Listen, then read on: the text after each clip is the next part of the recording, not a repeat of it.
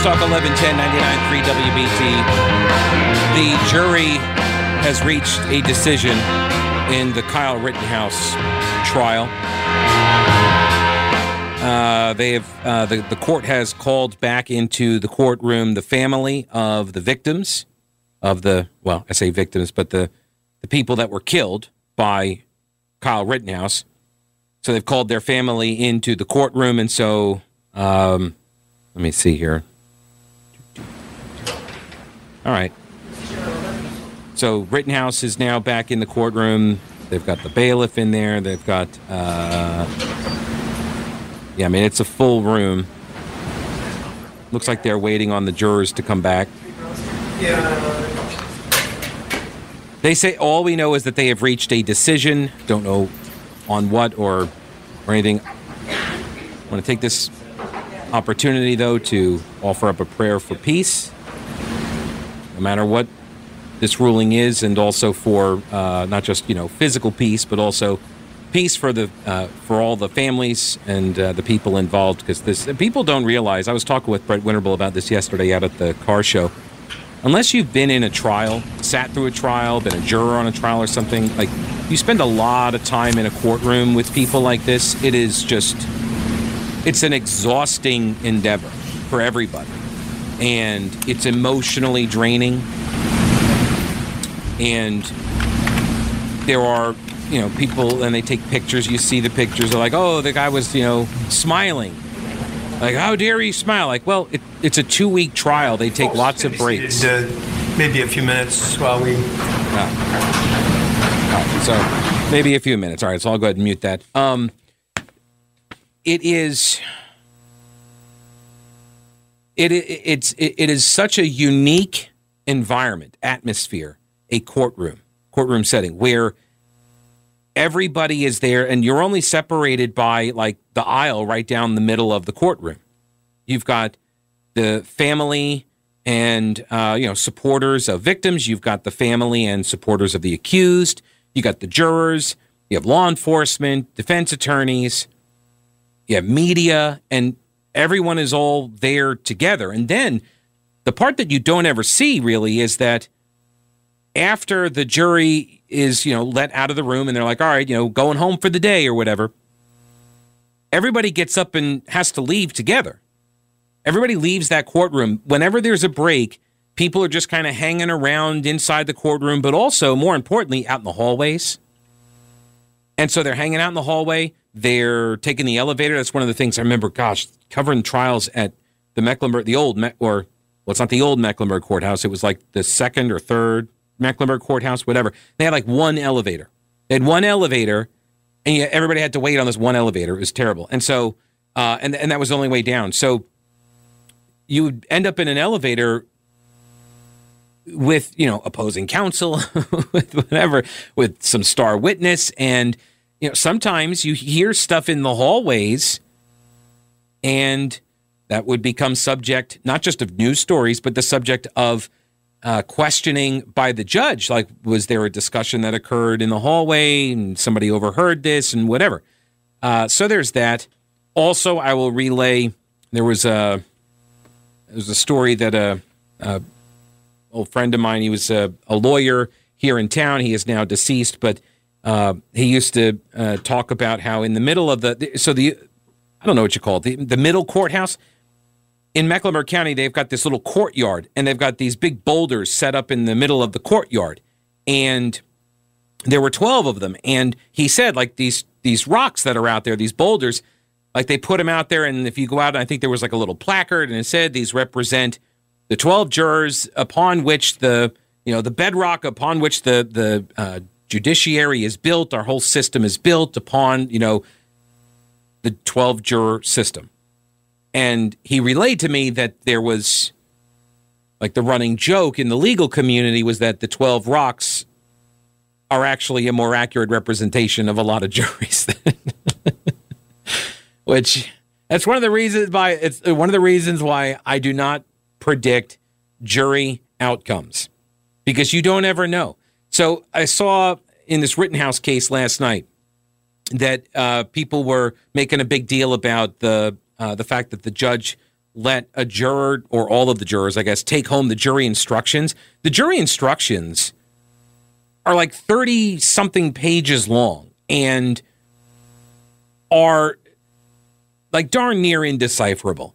So, and, and, and you sit there in the jury box and you're listening to the judge give you, I mean, l- literally read through 36 pages of, of legalese of the law, right? And he's just reading this stuff to you.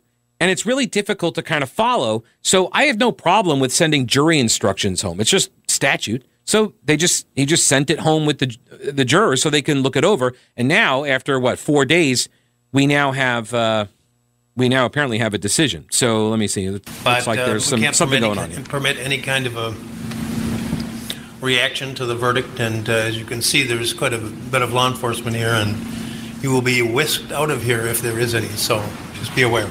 All right, so they're bringing the jury back. That's the standard uh, warning to the crowd that when they read the verdict, we will not we will not allow you to act like morons because people will act like morons. Um, and so he gave that warning to them. They're now bringing in the the jury and and apparently taking some phone calls. I'm not sure Hello? Would you go down, please? Yes. Thank you. Oh, all right. Well, that's how that's done in Kenosha. All right, so they're going to walk him down. So it's going to be a while. I don't know how far away the jury room is. By the way, I have also just, in case you were wondering, I have seen some of the reporting, the rumor mongering that's been going around about the trial, about the, you know, oh, so and so heard some jurors saying this behind closed doors, whatever. Like, I don't, I, I don't bring any of that stuff forward. I, I- there's no reason for me to do so. It's all just rumor and speculation, uh, and I'm not interested in ginning that stuff up for no reason. So I will just wait. I'm okay waiting. I am fine to sit and wait for the jury to do their their job to bring the, uh, bring back the verdict and to then uh, listen to it. In fact, all right. So that's not guilty on all counts. Members of the Kyle jury, Rittenhouse uh, is he just breaks down crying. He's off the screen now. So does not agree every one of the counts, he is not guilty. He's Uh, Would you wish the jury pulled? No. Okay. Uh, okay, folks, your uh, job is done, and uh, that's it. we started just about three weeks ago, and I, I don't- uh, caught, I told you it could last. All right, so that's the the verdict in the Kyle Rittenhouse uh, murder trial. He's been acquitted on all counts uh, by the jury. I think there were six total counts, and after the verdict uh, was read, he broke down crying and kind of collapsed towards the floor, and he was helped to a chair, and he's uh, now watching the juror, and he they gave him some water, and he's like breathing very heavily. He's obviously emotionally drained. His mom is. Uh, crying. I think that's his sister, and she's crying in the background. I've uh, there was no real outcry in the courtroom, so the people obviously uh, followed the judge's warning on that, and he is uh, so there. He's acquitted. He's not guilty on all counts. I believe we've got uh, the rest of the commercial break to finish up, so we'll go ahead and just bounce. Do we have more of the commercial break to go to? What's that? Go to twenty-one. Okay. Um, Right now it's not guilty. I'm just looking at the uh, the feeds here, do, do, do, just to see if there's any write up because I wasn't expecting that. Uh, I I mean uh, the fact that he was acquitted on every single one of them, to me is uh, kind of surprising. I thought there may have been some deals that were going to be cut because of the length of time it took to get a verdict. Um, but apparently sending them home with the jury instructions that helped seal the deal, that helped to get them to a conclusion. Um, yes, Drew McCoy pointing out that if you have something that's bad news that you want to get out there into the public, you need a a news dump. Just go ahead and uh, do it now, because no one's going to be paying attention. Um, uh, Rittenhouse hugs defense team. They have. Sorry, I'm just trying to uh, look through. It's like watching The Matrix. um, scroll by here. Now, the question is with the not guilty verdicts that have come down, now the question is going to be whether or not people behave badly in Kenosha, Wisconsin, or in other cities. This gets to um, one of the one of the issues I talked about a couple of uh, days ago about the Rittenhouse case is that there were a lot of people that were essentially uninformed or misinformed about the details of the Rittenhouse case, about what had occurred, because they consume media from only certain outlets. And in doing so, those outlets ignored really critical pieces of information. For example, if you watch MSNBC, well, you're not going to be able to watch MSNBC from inside the courthouse because MSNBC got banned from being inside the courthouse because they sent a freelance uh, producer to go tail the jurors' bus on the way back to the hotel. And the guy apparently ran a red light in order to do so and um, got pulled over by the police, told the police officer that he was following orders from a producer back in New York. That producer back in New York subsequently uh, wiped out her social media profiles after this became uh, after it became known and her name got out there. So she she blitzed her entire social media presence, thereby basically confirming that yes, MSNBC had assigned a producer to go tail the jury. Now, giving them the benefit of the doubt, MSNBC because we all know MSNBC would give everybody else the benefit of the doubt. Right. Yeah. So I'll give them the benefit of the doubt and say that they were simply trying to get images of the jurors to try to get license plates and car makes and models of the jurors so this way they could reach out to them afterwards for interviews. Not that they were trying to intimidate the jury or anything like that. They weren't trying to uh, they weren't trying to do any jury tampering or anything. Um, they were just trying to do journalism. They were just getting ready. They were getting ready for after the verdict is read. And they got caught. And then the judge banned them from the courthouse. And I've seen some lawyers from the left, which basically they all are, I think, um, but they were saying, you can't do that. That's not fair. Yeah, I'm, I'm not so sure. I, I think I think a judge has a lot of latitude to do a lot of different things like that.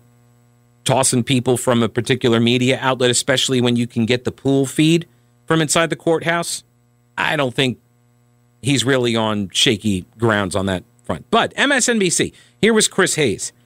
He said, Do we want a society in which political conflict is settled on the streets between people with guns? One in which everyone is armed and can therefore view the other people armed as a plausible threat? Is that the society we want? Why? Political conflict. So, what Chris wants us to ignore is all of the conflict that was going on before Kyle Rittenhouse went to Kenosha. There is this there's this thing that the left is demanding. It is that we forget all of the factors involved in the case. They just want us to see one guy at one moment and ignore all of the evidence. And what happened by putting the cameras in the courthouse there is that everybody got to see the evidence. And a lot of people came to realize that what they had been told up to now has not been true. All right, we'll take a quick break on News Talk 1110 99.3 WBT. Back in a minute.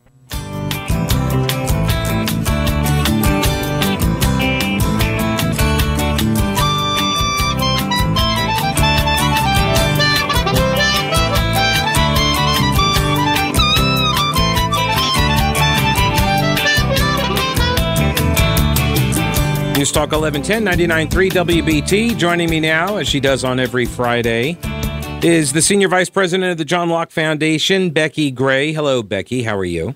I'm great on a Friday afternoon at Yeah. the end of a very long week. Yes. And a very long three years, right? Uh, it's been a while since we've had a budget in this state. That was a new budget, I should say. Yeah, and you know, finally, we everybody came together. The governor signed it as soon as the General Assembly got it over there, and so it's all done. um, ladies and gentlemen, I am pleased to report we have a budget. We have a budget. It is. Uh, it's pretty big, right? It's what uh, tw- I've got the number here: twenty-five point nine billion dollars, and then That's a lot of money. Yeah. Yep. Uh, so 26 basically, and then the next year it's 27 billion. Rainy day fund going up to four and a quarter billion. So were you surprised that Cooper, uh, Governor Cooper, announced his intention to sign this into law? Did that surprise you? A little bit because, as you mentioned, Pete, this was the first budget that we've had since 2018. Governor Cooper had a long history of vetoing these budgets. So I was surprised. And of course, he did it at, in a press conference as the General Assembly was beginning to consider the budget. He came out at exactly the same time that the Senate had begun their deliberations and said that he would sign the budget. So I was a little bit surprised, but I was very pleased. And, you know, the more that I've thought about it and I've seen his comments and comments of other Democratic members who have supported the bill, they recognize that this is a good bill, that it moves the state forward. It doesn't do everything, but I think everybody agrees with that. You know, there's always, with government, there's always more that they could or want to do, but at some point you have to say this is good enough. And I think this budget not only is good enough, I think this is a great budget. And Pete, I'm just real pleased that everybody has come together most people, there were a handful of Democrats in the House and the Senate that did not vote for it, but the governor did, and the majority of the Democratic caucuses, all the Republicans voted for it. So it was just, it was so nice to see on a whole variety of levels. One, they could agree to everything. But the most important thing is, is this is a good budget that puts North Carolina forward and puts us, continues us on a path to economic strength, economic recovery, and more opportunities for North Carolinians across the state. So I wonder. You mentioned the timing of the governor's announcement, and I'm wondering, did did he do that? And I know this is just speculative, but does he do that in order to prevent Democrats uh, that are getting ready to debate, in order to send them the message, "Hey, don't you know." Don't, don't blast this thing because I'm going to vote for it. If he had allowed them, if he did not signal this, if he did not say he was going to sign it, you could have had Democrats going out there and you know railing against this thing only to see him turn around and sign it. Also maybe to send the message hey i'm going to sign it so you can go ahead and vote yes too. Yeah i, I think there's probably a little bit of, of both of those. I tell you the thing that surprised me a little bit in the in the way the governor came out with it um, you know i was surprised that he didn't take more credit for a lot of this. Again, you know, you mentioned the savings reserve. There are teacher pay increases. There are pay increases for state employees. There are a huge amount of money to go for broadband expansion. There are tax reductions that, you know, he, he has said he doesn't like, but every North Carolinian that pays taxes is going to get a tax cut. I think that's something, you know, worth mentioning. Huge investments, continued investments in education, you know, not as much as the governor has proposed, but significant um, investments in education, significant investments in capital, in infrastructure. Um, you know, the, the governor said it's a good budget, it moves things forward, it's way past time to have a budget. If I was surprised at anything, it was that he didn't take more credit for some of the things that actually had been part of, you know, his his things that he had asked for, things that were in his original budget. Now, in many cases, it wasn't as much as he had put put forward. You know, the teacher raises were not quite as much as what he had suggested, but you know, things like bringing up um, most local employees of public schools and community colleges to the minimum wage. Um, there, there's just a you know a, a lot of things in here that I think anybody who has supported this bill can be proud of and can can taunt what they're doing.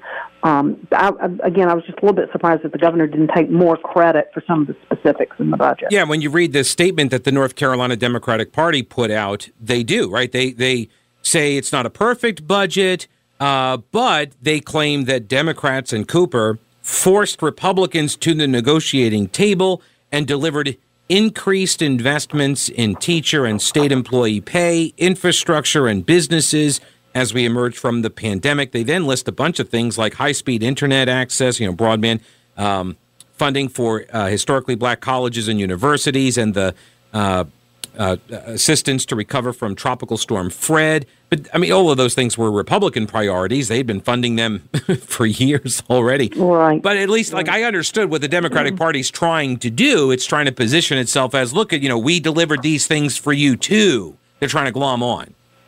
Sure, and you know, um, the the thing about it is, and, and you'll see a lot of this, and I, I get that we're living in a very polarized political environment, um, but you know, these, these are good things, no matter whose idea it was. And like you said, most of these things were priorities. And you know, really, when it comes down to it, the governor's priorities and the ones we cited, the Democratic Party, and the priorities for the Republicans were really the same, except for Medicaid expansion. That was the one thing. I mean, even the teacher pay increases that the governor has said he hasn't signed the budget over the last couple of years, that he doesn't feel like they're large enough that everybody agrees that teachers and and you know I think it's important to remember too state employees also get a pay bump. And I think with all the noise that the teacher union seems to make we've heard a lot about teachers deserve a pay increase. You know you look at our correctional officers you look at the law enforcement officers you look at a lot of the frontline workers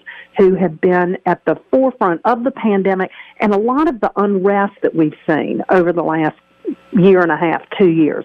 Um, you know, these are the state employees too, who, in in my view, and in this budget, they also get a pay increase, and I think that's significant too. I mean, I think I think that's a big deal, and um, I think it's a good thing. In that, in addition to the teachers, um, state employees are also getting a pay increase, particularly for the correctional officers, the probation officers, you know, in adult correction, that they got a, a pay bump. And I was very happy to see that.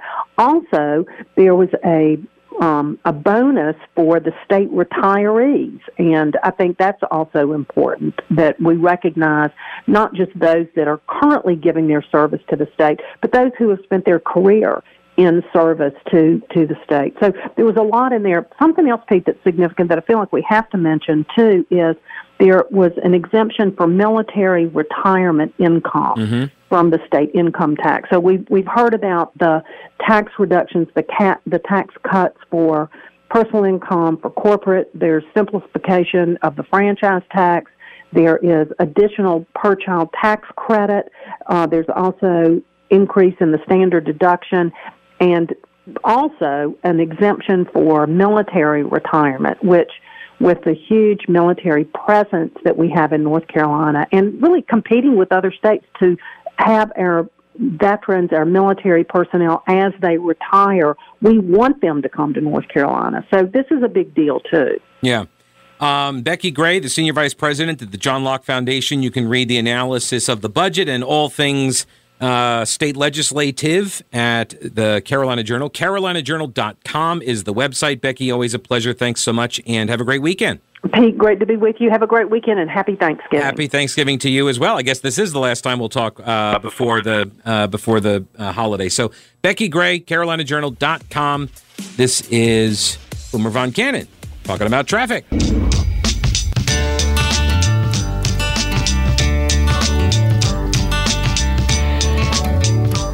News Talk 1110 99.3 WBT. Kyle Rittenhouse earlier in the hour was acquitted on all charges in Kenosha, Wisconsin.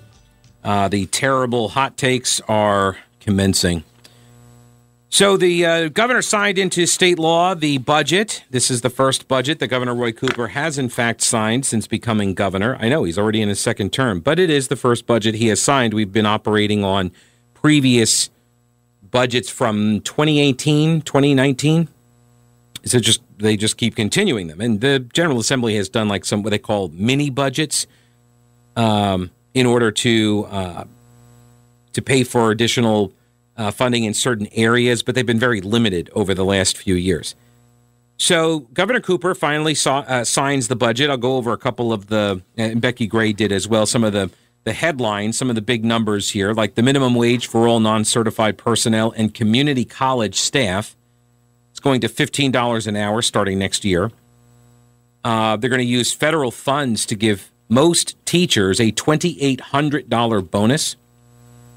That is above and beyond the pay raises that they are getting, which are two, two, two, two, 5% pay raise for most state employees and an average pay raise for teachers over the two years. It's a they call it a biennium. The uh, state of North Carolina runs its budgets every two years. They'll do the the long session, big budget, and then they'll do the short session next year. They'll come back for what they call a short session, and uh, they'll just make some minor uh, tweaks to the budget. It's you know if they need to make changes, they'll they'll make a few changes, but it's not they call it the short session for a reason. Not they generally don't take up controversial items, big bills, anything like that.